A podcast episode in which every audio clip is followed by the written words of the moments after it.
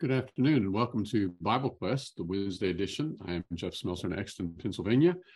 Joe works in Elmira, New York, and Chase Myers in Harrisburg, Pennsylvania are both here, and we're going to continue our study of the Sermon on the Mount. We're in Matthew 7 today. Hello, Mr. Smelser. Good, good to see you. Thank you. All right, so um, if we jump into Matthew chapter 7, we have this section on judging. This is a, a passage that uh, so many people seem to know Matthew chapter 7, verse 1. They may not be able to quote another verse in the Bible, uh, but they can quote this one judge not. uh, so this is uh, well known, but it's uh, not well understood. So let's take a look at it, guys. Yeah, so this is right on the tail end of Jesus encouraging his uh, disciples to learn how not to worry, uh, but to rely on God as their provider. Um, and so I think this is a pretty clear shift in conversation that Jesus is having, but uh, it's a necessary discussion to have with them. So we'll just read this whole thing. Let's read verses one through six. Do not judge so that you won't be judged, for you will be judged by the same standard with which you judge others and you will be measured by the same measure you use. Why do you look at the splinter in your brother's eye, but don't notice the beam of wood in your own eye? Or how can you say to your brother, Let me take the splinter out of your eye, and look, there's a beam of wood in your own eye? Hypocrite! First, take the beam of wood out of your eye, and then you will see clearly to take the splinter out of your brother's eye. Don't give what is holy to dogs, or toss your pearls before pigs, or they will trample them under their feet, turn and tear you to pieces. So, very first thing Jesus says is, Do not judge, that you won't be judged. A very popular passage, like Jeff has already talked about. And uh, guys, it seems like people kind of stop reading uh, whenever it comes to a passage like this. And isn't that what we're sometimes tempted to do with the Bible? We just kind of take out the one verse and we don't look at the surrounding context. But I think it is important to start with where Jesus starts. Hey, don't judge so that you won't be judged. There is this idea that if you're judging someone, uh, the level of judgment that you're giving to them is going to be the amount that they give right back at you, if not more so. Uh, isn't this exactly how the world works? Whenever we treat someone a certain way, uh, their temptation is to turn around and treat us the same way, whether good or whether bad. And so the same would be true of judgment. Um, however, Jesus here makes a, a, few different distinctions as to what he means by this. Um, starting in verse two, it's kind of that front end of things we talked about. You're going to be judged by the same standard with which you judge others, and you will be measured by the same measure you use. Um, so if you show a lot of mercy to someone, you would hope the likelihood is is that they're going to show a lot of mercy to you. But if you're super super harsh on somebody, then likelihood is is they're going to be super super harsh on you. But guys, is the point of this passage to suggest so everyone just leave each other alone, do your own thing, and stay out of each other's way? No, no, I think that becomes obvious because after you get the beam out of your own eye, then it says you'll see more clearly to help him with the yours says splinter, mine says mote, the little speck in his eye. Yeah. Um, yeah. That's right. I think that's right. You have to kind of go into verse five to see what the whole purpose of this is when you see something in someone's eye, you should want to point that out to them. But unfortunately, what are some of the motivating factors whenever it comes to pointing out a flaw in someone's life? Why are we sometimes motivated to do that? Make myself feel better about myself by putting somebody else down. That can be a motive sometimes. Yeah, absolutely. What else? Well, certainly, if somebody is pointing out something wrong that you're doing, um, uh, then if you can turn that on them to you know turn the attention toward them. Yeah that's right. Uh, if i can just hyper focus on someone else's problems uh, i won't so much have to turn inward and look at the problems that i'm having. And so all of this comes from the mindset you would hope from a wholesome want to help somebody do better and isn't that what you guys would want uh, if someone was to come and help you? You wouldn't want any ulterior motives as they're coming to you. You just simply want somebody who wants you to do what's right and to make the changes in your life. Well, it's going to be a whole lot harder to listen to them if they've got this big old log sticking out of the side of their face. Um, and so, Jesus here, his encouragement is before you approach someone you make that judgment and you see that they've made a mistake or done something wrong before you go to them you need to remove that huge log out of your eye. Um, it's a call for us to look inward first before we go and help others. But that doesn't negate the responsibility of going and helping others. It's just showing the priority of first looking to yourself. And isn't that exactly what the entire sermon on the mount has done so far? It's encouraged us to take a long look at our at our own lives and the decisions that we've been making before we try to go out and help others and try to be effective in Jesus's kingdom. Uh, this entire sermon is uh, around and circulates around uh, making the changes in our lives first. And so shouldn't be surprised when it comes to judging others, the same principle would apply. Well, and, and you know, we've talked a little bit about the scribes and the Pharisees, and early on, Jesus says, uh, Your righteousness needs to exceed theirs, surpass theirs. Um, the, they had a reputation um, for being self righteous um, and for condemning others. In fact, in Matthew chapter 23, Jesus will make that point. And so, uh, when you when you think about this topic of finding fault with others and not seeing your own fault, that kind of fits into that um, that situation. Yeah, and, and, Jesus uses a word that he's used in other per- parts of the Sermon on the Mount. Did you guys see it in verse five? Hypocrite. And Jeff, I don't know if we did this in previous episodes on uh, where, where we've covered hypocrite and Sermon on the Mount. Do you mind to give a little bit of background on that Greek word? I know it's pretty cool. Yeah. So uh, etymologically, it, it, comes from two parts. Under judgment is kind of the idea, but a lot of people talk about the fact that it was used of actors in in plays in ancient Greece. And so I uh, can tell by your tone you're about to tell me that that's actually not true. No, I think it is. Um, I think it is. I don't know how much that was in the minds of people in the first century when they used the, the term in the oh. first century. But that that's the background of the word. Yeah you're just saying it, yeah there is a fallacy sometimes in reading uh, our interpretation of a greek word into just simply the word hypocrite or something like that well it's uh, just it's just hard to know when there's a history of a word uh, going before new testament times that how much of that was remembered for example um, Oh, automobile. How often do you think of the fact that the word automobile is self-moving, self-motive? That that's actually the origin. Auto, self, mobile. we don't think about that. That's where it comes from. But how often do we think about that? Um, how often do we words, call it an automobile? Well, it's true too. But anyway, but anyway, we know what a hypocrite is, yes. and uh, that's the point here. I think the the irony of this text is sometimes seen when people who use it. Um, I was somewhat shocked when uh, I was reading um, someone was talking about uh, some of the popular cultural movements in America and that they were being condemned. And somebody said, You can't condemn those individuals. That's judging. And you're not very Christ like if you judge. And I thought, wait, aren't you aren't you judging people who who are saying that you know um, it, it's so convenient to use this text to sort of dismiss what's what really is the issue um, and so we have to be really cautious ourselves in in using this you know we need to make sure that we're not just trying to to wave the hand and say you can't tell me that I'm wrong because the Bible says. Well, this is the thing. The Bible holds all of us up under a spotlight. The Bible uh, judges all of us. And, you know, we get over to First Corinthians chapter 5, and Paul talks about the responsibilities that Christians have to judge one another in the church.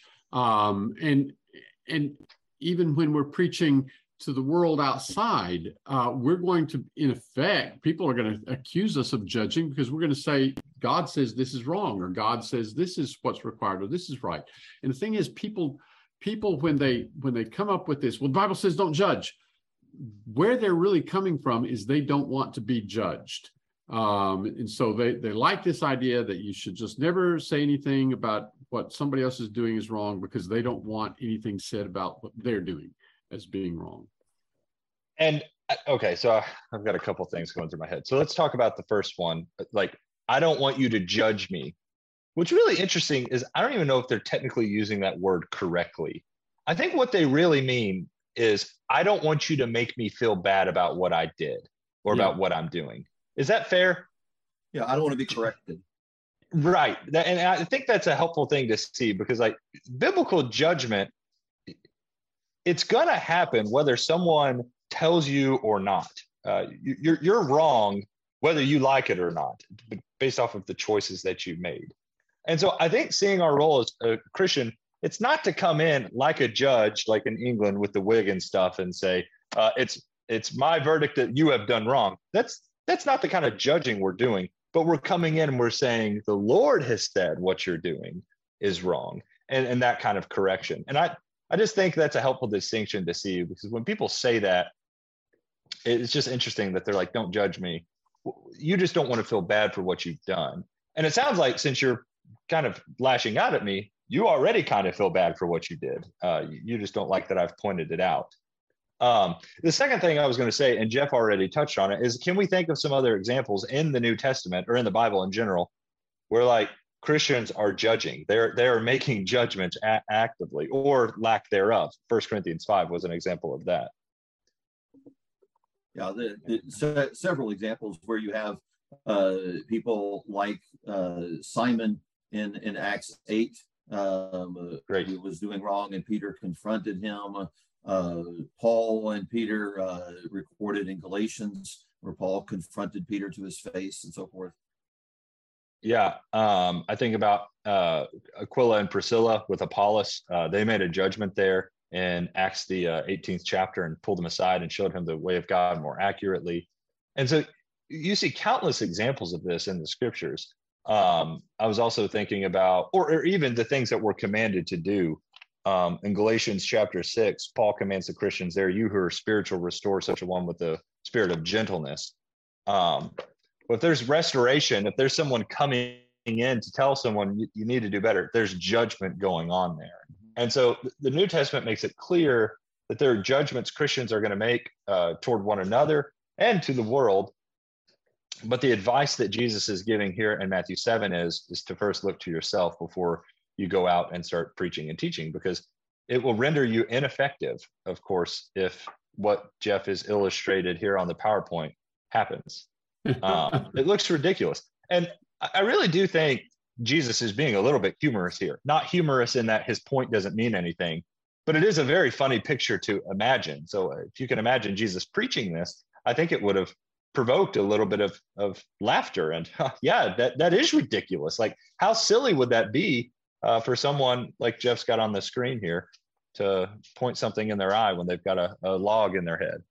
Yeah, and so there, there, there's a there's a point that we need to what there are two the two tasks we always have when we get to Matthew seven. One is to disabuse people of the notion that this passage says don't ever judge anybody, but the other is to get Jesus' point. And Jesus' point is look at yourself first. Don't have a double standard. We talked about hypocrisy a moment ago. And the idea of a hypocrite is he's, he's a guy has a double standard. Uh, one where he holds everybody else to a very strict standard, but then one for himself where he lets himself off the hook for the same things he condemns in other people. And that's really what Jesus is getting at here. Uh, you need to hold yourself to the same standard that you hold others to. And in fact, what Jesus says is you are going to be held to the same standard that you hold others to. That's the meaning of you'll be ju- with what measure you mete, it shall be meted under you. Or yours didn't use the word mete, but basically the idea, whatever standard you judge others by, that's how you're going to be judged. If I could also just say, guys, have you ever had someone with the beam in their eye come point out the speck in your eye? Yes. Um, so, what is the temptation for the one with the speck in their eye? Right. the, the, it's to get defensive, to, to say, well, you've got this problem in yourself. And th- there's a story that I think that illustrates what we should do. You remember the story when David was fleeing from Jerusalem back in Second Samuel, and I believe it is the 16th chapter, where David um, is having to flee because his son Absalom's taking the throne from him. And and it's and it's the aftermath of David's sin when he committed adultery with Bathsheba and ended up trying to cover it up by murdering her husband. Um, but we're well past that now, and and and uh, there's this occasion in his life when he has to flee the city, and there's this guy named Shimei who comes out cursing David, and he makes some accusa- accusations against David, which are not entirely true. There's a grain of truth in it, but it's in Second Samuel, the 16th chapter, and here's what Shimei says, verse 7 and 8 Get out, get out, you man of bloodshed and worthless fellow. The Lord has returned upon you all the bloodshed of the house of Saul, in place in whose place you have reigned. And the Lord has given the kingdom into the hand of your son Absalom. And behold, you are taken in your own evil, for you are a man of bloodshed. So, what Shimei accuses David of is being guilty of the blood of Saul, and that it's for that that David is having to, to flee Jerusalem and his kingdom being taken from him. Well, David wasn't guilty of the blood of Saul. David had opportunity to kill Saul, didn't, refused to do so, and mourned Saul's passing when he heard about it. And David could have become highly offended that he would be accused of that and lashed out at Shimei. And David's nephew in this very passage says, uh, you know, let, let me go over now and cut off his head. And David could have said, yes, he's accused me falsely. Go cut off his head. But what David did was he focused on the kernel of truth in what Shimei was saying, and that is that he himself had been a bloodshed, a man of bloodshed. He wasn't guilty of Saul's murder, but what was happening was a consequence of his taking the life of Uriah and his committing adultery. And so rather than focusing on the fact that Shimei was wrong in his accusations, David says that, you know what, the Lord has sent him. This is this is from the Lord, and I'll take it. Yeah, that's an excellent illustration of, of what we're talking about because the guy with the speck, or sorry, the guy with the log in his eye, there's obviously a grain of truth in what he's saying, or a lot of truth in what he's saying. So at this on the other side of this coin is don't get so focused on the log sticking out of his eye that you cannot start to see the speck in your own. And so I think that's part of the lesson to learn as well. And as Christians, we need to re- receive correction from anyone, no matter the source, especially if the correction is coming from the Word of God. And I mean, man, can you think of being the Ninevites having to listen to Jonah walk around and you know preach repentance and and yeah. preach? it? It'd be hard. Yeah. But they did it. They they repented, the whole city. Um, and so no matter who the the source is, if it's coming back from God's word, make the correction. Uh, maybe kindly in a different setting, point out the log uh, you don't need to ignore that, but you need to go and correct them as well. But try to do it in a way that doesn't come off as, oh yeah, well let me tell you this. Um, that well, that might be a, a bad tactic. So well, excellent. Uh, guys, do you see any connection to with what we just talked about in verses one through five with what is said in verse six? We'll read that again. Don't give what is holy to dogs or toss your pearls before pigs, or they will trample them under their feet, turn and tear you to pieces you kind of have to make a judgment to know who the dogs are. Okay, cool. Um, and, and as well, I think it's fair to say that if you're making judgments and if you are, you know, trying to help somebody get the speck out, I think it is uh, for us to consider the character of the individual. Uh, maybe as the proverbs talk about, you know, not not dealing with the fool uh, sort of situation. Yeah, my, my mind kind of went to the point Joe just made with specifically when we're trying to correct somebody, when we're trying to correct somebody and they're not receiving it, um, it's going to be a lot like wasting your time trying to throw your pearl before swine and giving holy whereas to dogs. Um, so, anyways, have either of you ever worked with pigs? Yeah. Yep. It, I've I've heard other guys who I've never worked with with pigs before, and what I've heard is that this is exactly right. But anyways, pigs will eat anything. Yeah. There were a couple of stories in the news a few years ago. Some man up in Oregon, an old man had pigs, and he all they found of him was his his glasses. Uh, apparently, he fell in the pig pen, and so there you go. All right.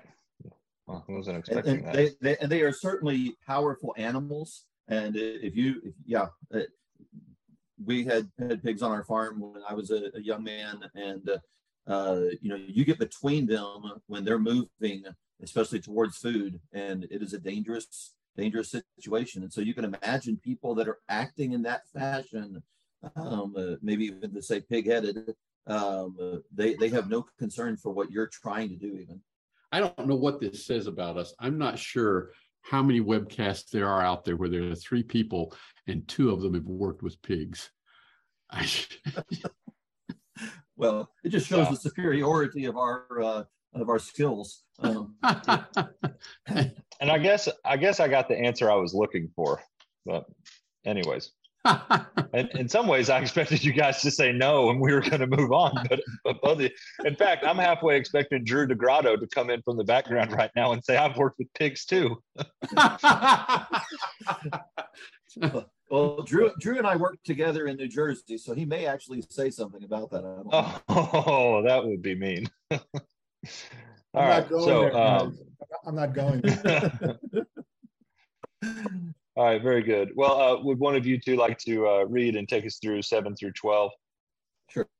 Ask and it will be given to you. Seek and you will find. Knock and it will be open to you.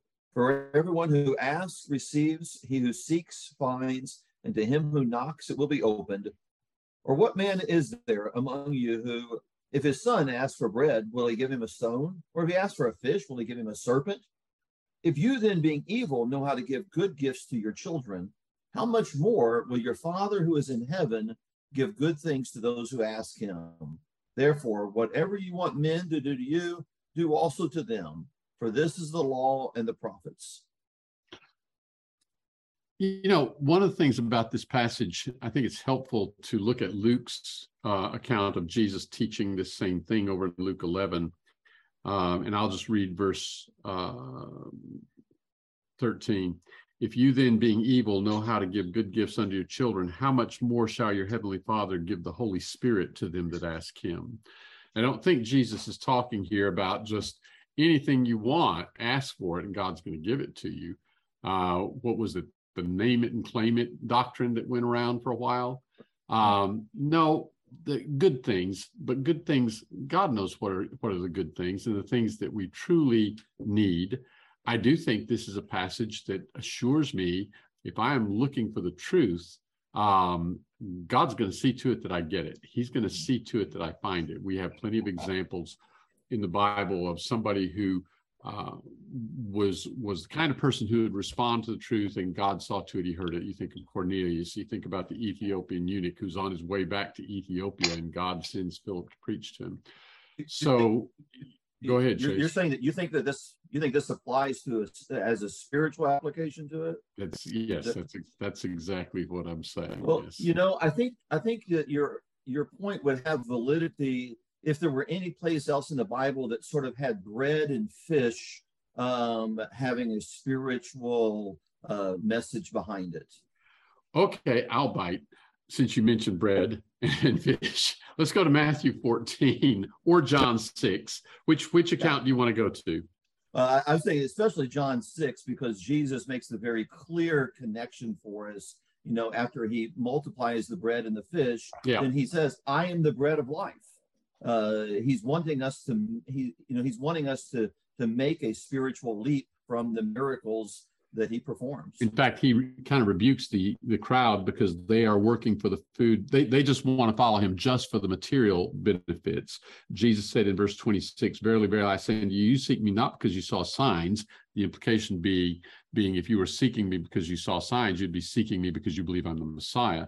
But he says, That's not why you're seeking me, but because you ate of the loaves where and were filled. Work not for the food which perishes, but for the food which abides unto eternal life. So yeah, he used the physical food to represent the spiritual food that we really need. And so it seems to me like this is just a great passage to connect uh, bread and fish. You know, uh, when when Jesus is teaching, we need to think higher. Uh, we need to we need to have that parable mentality and, and think what's what's Jesus wanting us to really get from these lessons. Yeah. I'll also just say um, we've been having Bible studies uh, with a friend of mine for a while now, and um, he's coming from a church background that um, follows the teachings of a of a guy who was claiming to be a prophet in the 40s, 50s, and 60s. And this friend of mine has really started questioning these things. And uh, we, we, met each other around the time he started questioning. And I, I truly believe that was the Lord's providence to happen. But one of the questions he asked me is, man, why am I the only one in this church that I grew up with that's questioning these things? And why am I the only one finding answers? And I took him right back here to this passage. I said, you know, to my friend, this is you. This is describing you. You are asking, you are seeking, and you are knocking. And so you are finding the answers that you need about the truth. Uh, unfortunately, your friends are not doing those things. But if they right. begin to, if they if they begin to ask, seek, and knock, they will find the same exact answers you were finding. And that brought him a lot of comfort to see. And I say that and I share that because there might be other people listening right now who look around them and they say, Why is no one else around me trying to do the same things I am and following the Lord like I am? Well, because they're not starting with these three these three things: asking, seeking, and knocking. Right. Um, and so I, I think that brings a lot of comfort to at least me as I think about all those that are lost.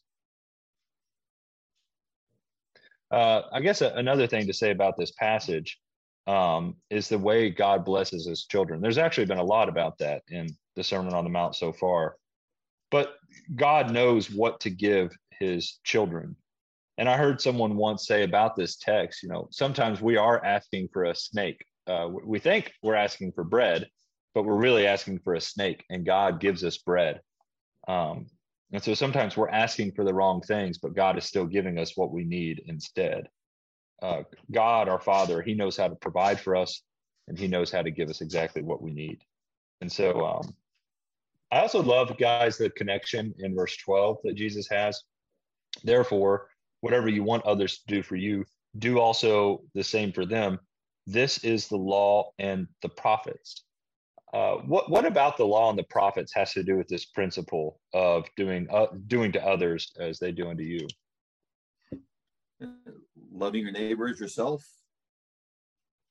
Yeah, I think that's right. Um, and the law and the prophets, you know, hinged on that very principle. And so Jesus, yet again in the Sermon on the Mount, brings the the law and the prophets back into it. Anything else you guys want to say about seven through twelve? So I'm just curious. I, I don't have an answer to this. So it's just a legitimate question. Um, he talked about ask, seek, and knock, and and maybe just on a very superficial comment. Um, uh, that's a nice acronym to help remember this text. Uh, so ask A, seek S, knock K uh, you know, makes the, the acronym for ask. It, are those just three ways of saying the same thing, or is he making a different point by those? Uh, I mean, that is a legitimate question. I, I don't think I've got a, a strong answer on that. I, I think I see progression in these three things. Uh, maybe that's just me. So you have the initial asking, uh, well, what is this, or where is truth, or anything in general searching then becomes proactive. Okay, I've done more than just verbally said this thing, but now I'm actually onward going out and I'm looking for this thing. And then further than that, once I found it, I begin to knock because I'm there and I'm trying to go in. And so I see progression. Jeff, I think you were about to say something though. Yeah, I I don't know. I think you could. Thank you. Yeah. one, one of the footnotes in, in one of the translations says keeps knocking. And, and I think that might add to, to Chase's argument. I have no idea if that's based on the Greek or not. Um, uh, but uh, if that's the, it's a sense that, that that may show more of a of a passion, a, a growing desire, um, oh. relentless kind of thing. Jeff, if I proved myself to be a good Greek student of yours, I would tell you exactly what tense keep knocking would be. But I'm having a hard time coming up with it right now. Well, That's, so well, uh, so I'm I'm looking at it real quickly right now. Um, so it is a present tense verb, and the present oh, tense is a, is a tense that's it's an ongoing kind of thing. The only thing about that is it's a little bit interpretive let me I just shut my Greek text. Let me pull it back up. The the thing about that is the asking is um, also present tense, and the seeking is also present tense. Um, so you you know, the translation that says the footnote, Joe, you said it was a footnote that says keep knocking? Yeah, it's the marginal reference in, in a new, one of the New American Standards. And does it have the same thing for the asking and the It- seeking? It, it did not. That's what stuck out to me that it didn't. So I don't know. So we do have a comment on Facebook that I really like. This is from Edwin Crozier, who always has really good comments for us. So he sees uh, uh, these three things throughout the entire Sermon on the Mount. So asking, he sees in chapter 6, 9 through 14, which is obviously the Lord's Prayer. Seeking in chapter 6, verse 33, seek first the kingdom of God and his righteousness, and all these things will be provided for you. And then knocking in chapter 7 and verse 13, enter through the narrow gate, for the gate is wide and the road broad that leads to destruction. There are many who enter through it. I really like that, Edwin. I had not noticed how those three things play into the Sermon on the Mount, so that's excellent. And now the pressure is on knowing that Edwin is listening to us. Uh, I don't know. I'm surprised he came this far. Honestly, I, I think that about all of our viewers. you gotta you gotta really want it to hang in with us. But that, that is very helpful. I, yeah, thanks. We, we do deeply appreciate when people uh, make comments and ask questions. Uh, we maybe don't mention that enough, but please join with us in the study. Yeah. Edwin's actually going to be with us here at Exton next weekend, Friday through Oh, wow. Sunday, preaching on prayer. Little plug there. All right. Yeah, yeah. We're Maybe that's forward- why. Maybe that's why Edwin commented. I'm kidding, Edwin. I know. I know that's not why you. did that. Oh, okay. All right. So, um, will one of you take us through? Speaking of Edwin's comment there on knocking, can you one of you read 13 through? Well, it's 13 or 14. We'll just talk about those. Enter ye in by the narrow gate, for wide is the gate and broad is the way that leads to destruction, and many are they that enter in thereby. For narrow is the gate and straitened the way that leads unto life, and few are they that find it. My old Bible, it actually uh, you had to turn the page between verses 13 and 14, and it used to always bother me because my my mind would like take a pause as I turned the page. But my new Bible doesn't do that. Um, so, guys, what do you think about these admonitions? And I also do want to say, as we get into this section, the rest of the Sermon on the Mount is Jesus saying, You have two choices. Make your choice right now. Um, he's going to do that here, starting with the different kind of gates that are there. You've got a narrow gate and you've got a broad gate. And this is something you can see so clearly in the world. Um, this is something I had to face in my life as well, where I was walking down a broad line or down the Broadway, just taking the way everybody else was. And wh- why do you guys think people are tempted to take that Broadway? It's Well, it- easy. Yeah, it, it, and it, it may be more exciting and more pleasurable. Yeah, Yeah, there, there's sometimes more instant gratification that comes with the Broadway. Jeff said it's easy. I, would also say there's a bunch of people that are going through it. Uh, just visually, where do you want to go? Where no one's going or where everyone else is going? You- want to go with the direction everyone else is going. Uh, this kind of wisdom that Jesus is saying you have to have to be a part of this kingdom steps back and says, okay, I realize everyone else is going that way, but it looks like there's something really here with this other gate. and and so the the irony, uh, maybe that I hope that's the right word. Um, uh, and you you've said this a couple of times in the text from the text and in, in your comments, Chase. Um, uh, when he makes the statement in verse thirteen, uh, broad is the way, and so you know the the the street Broadway. You know most towns have one, but there's one that's more famous than all the others. In New York City, there is a street called Broadway and that's where all the theaters are. That's where the plays are. That's where the activity is. If you're going to be successful you know you want to make it on broadway.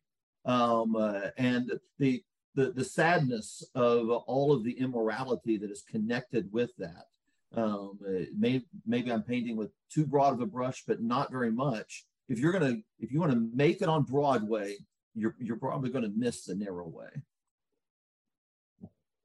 Excellent. I didn't. I did not know that about New York. Man. I'll be honest. I'm sure a lot of people did, but I did not know that. Uh, in verse um, uh, in verse 14 as well, it's narrow, and it also says that it's difficult. This road is that leads to life, and few find it. Jesus is never sugarcoating the difficulty of kingdom life and what it means to follow him. Um, what was that doctrine you said uh, earlier there, Jeff? Ask, Name it, seek, claim it. knock. Name it, Name it and claim it. Yeah, that's right. And I think a lot of people will try to take something that Jesus said and try to boil it down into easy points like this. Like, oh, this is all you need to do. This is all that it is. This is all that's required in order to be a Christian. But if you really zero in on some of the things that Jesus says, he makes it clear that this is a difficult path to walk. Um, mind you, that this entire sermon started with "Blessed are the poor in spirit." Uh, that's the kind of lifestyle that Jesus is calling his disciples to. So I always like to, to narrow in on that. Uh, this this is a difficult way that we're taking, but it is going to lead to life. Um, there is so much more there than the other way. Any anything there, guys? Just real quickly, you know, in the book of Exodus, follow not after a multitude to do evil. Oftentimes we judge what we think is the best way to go or the right way to go based on how many people are going that way. And really what you see in these passages is that's not a that's not a good measure of what's best. Yep. Well said. All right, uh, let's do the next one. Let's read 15 through 20. Be on your guard uh, against false prophets who come to you in sheep's clothing, but inwardly are ravaging wolves. You'll recognize them by their fruit. Are grapes gathered uh, from thorn bushes or figs from thistles? In the same way, every good tree produces good fruit, but a bad tree produces bad fruit. A good tree can't produce bad fruit, neither can a bad tree produce good fruit. Every tree that doesn't produce good fruit is cut down and thrown into the fire. So you'll recognize them by their fruit. Uh, oh, Jeff has another cartoon up for us. Go ahead, Jeff. I'm ready with the artwork today. Yeah. Did you draw these, by the way? No, Scott did. Oh, these are Scott Smelser's. Okay, Tuesday edition plug. There you go. Yeah, yeah. No, but you know, uh, we were talking about the beginning of this chapter and and saying, "Don't judge me." Well, here's a case where we need to make a judgment. He may look like a sheep, uh, but if he's a wolf in sheep's clothing, if he's a false prophet disguised as a true prophet, we need to be able to make that judgment. We need to recognize that.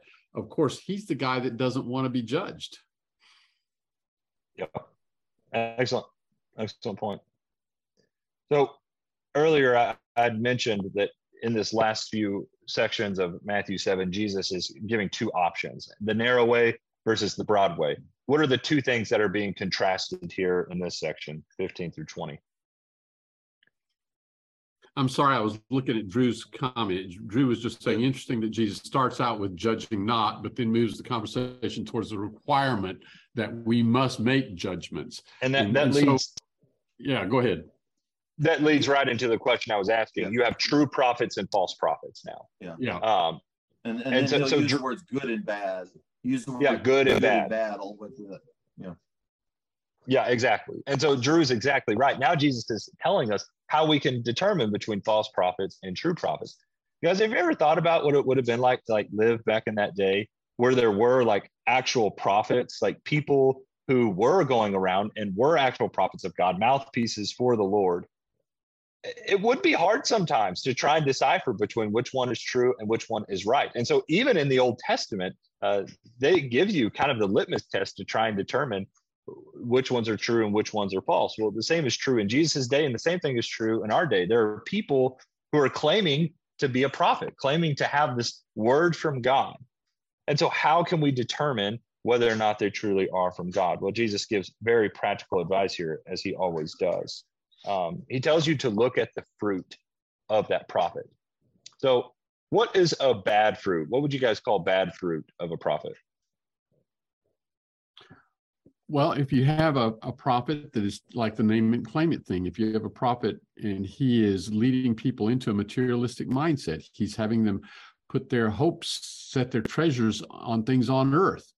Well, that's contrary to the fundamental message that Jesus is teaching, even here in the Sermon on the Mount. You'd have to say, well, that's that's not a true prophet of God.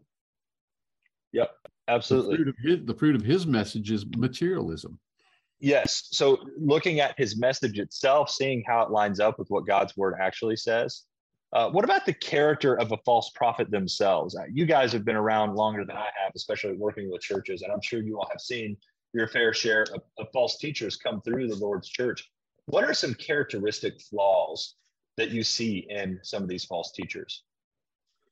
I think one of the things that is sort of even depicted here, ravenous wolves, or uh, Paul talks about to the elders in Ephesus about the wolves that would come in from among themselves. Uh, you know, people who are wanting to to gain power and uh, control. Um, uh, you know, if they're not acting as servants of God, but instead are wanting to uh, to to have authority and dominion themselves over other people. Uh, I think that's one of the pictures that you find. I think that's exactly right. Uh, g- going along with that, lying. Um, you know, I, I, know in one of the churches I was a part of where there was a false teacher that that was something we picked up on. Is he was telling one family one thing, but then he would tell another family that he was worried was going to find him out another thing.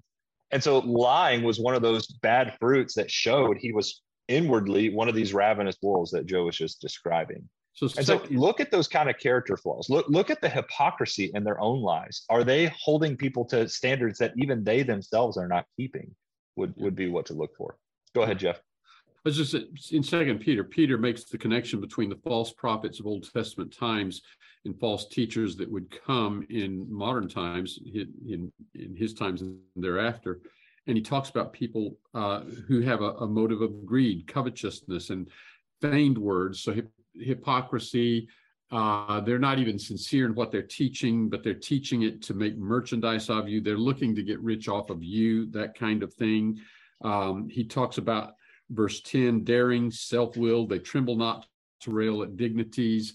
So these are people who will speak really arrogantly, um, speaking about things they they don't know, judging people they they don't know, in, in, judging in an appropriate inappropriate way, and then so the next verse Peter goes ahead and talks about the railing judgment that uh, we should not bring, and uh, he comes down in verse 18. He says, uttering great swelling words of vanity.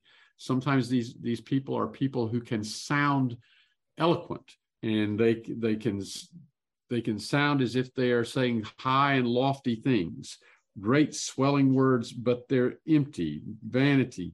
And what they're really doing is giving people an excuse to do what they want to do. They entice in the lust or the desires of the flesh by lasciviousness those who are just escaping from them that live in error, promising them liberty while they themselves are bond servants of corruption. So it paints a picture of people who are um, who are uh, what's the word I'm looking for? Um, not materialistic. I mean, they are, but they are people who are caught up in in the desires of this world themselves, and they are trying to seduce people with a subtle message that sounds high and lofty and spiritual, but is really saying you can do what you want to do. And so people with itching ears are going to love to hear that. And and it's a picture. It's a picture of false teachers maybe something like self-seeking or selfish ambition. Uh, and I only say that because Edwin also uh, commented again on Facebook and tied this text to James 3 very appropriately. Um, you know, say, uh, not the beginning of James 3, and then talking about how blessings and cursings come out of the same mouth. So uh, and so those individuals who are doing that have bitter envy, self-seeking in their hearts, verse 14. They have wisdom from uh, the world instead of from above, and, and so forth. Uh, James 3, 9 through 18, I guess. Yeah, I was just about to bring up Edwin's comment as well. I had never made that connection before, but how much or how encouraging is it that there are so many other passages we can go to? Jeff with um, Second Peter there, and here Edwin with James three to see what that bad fruit is. And so if you're listening to this, the people you're listening to at church or, or wherever, hold them to these standards. Their bad fruit will show uh, if you're willing to look for it. But equally, Jesus says that there is also good fruit. I mean, that comes from teaching and from being a teacher. And so you can also determine if someone is a good teacher and, and, and a true prophet if they have the good fruit that Jesus talks about here as well. Um, and so this is just a really good encouragement for us to to not just take people at their word, that's it, but but go and, and judge their words by the words of Jesus himself. Um, so, guys, we are at a really good stopping point. We can pick up here in chapter 7, verse 21 next week. But I did just want to plug one last thing that we talked about last week. Okay. We are trying to get an idea of how many people are actually listening to this. We know we have some live listeners, but from what we can tell in our analytics, we have a lot of people who are listening to this after the fact on Apple Podcasts. But we're trying to figure out how many of those downloads are actually from bots or from people who subscribed to this years ago, but just haven't unsubscribed. And so, what we ask of you, if you're listening to this on Apple Podcasts or some other format, can you please leave us a rating? Um, there's five stars that you can give us. You don't even have to write a review. If you would like to, that would be great. But give us a one to five star rating, and we're keeping an eye on that so that we can see realistically how many people are listening to this uh, after the fact. So we just know how many people we're reaching. So if you could do that for us, that would be really helpful. So in the reviews, would it be helpful if you said which of us was the best looking or something like no, that? No, well? no, we no, we don't want them saying that. Very good. Yeah. But, but, we All do right, want well, we do want that. It, it's helpful for us to know uh, if people are, are truly listening in. Yeah, that would be helpful. All right, guys, we'll see you next week. Thanks.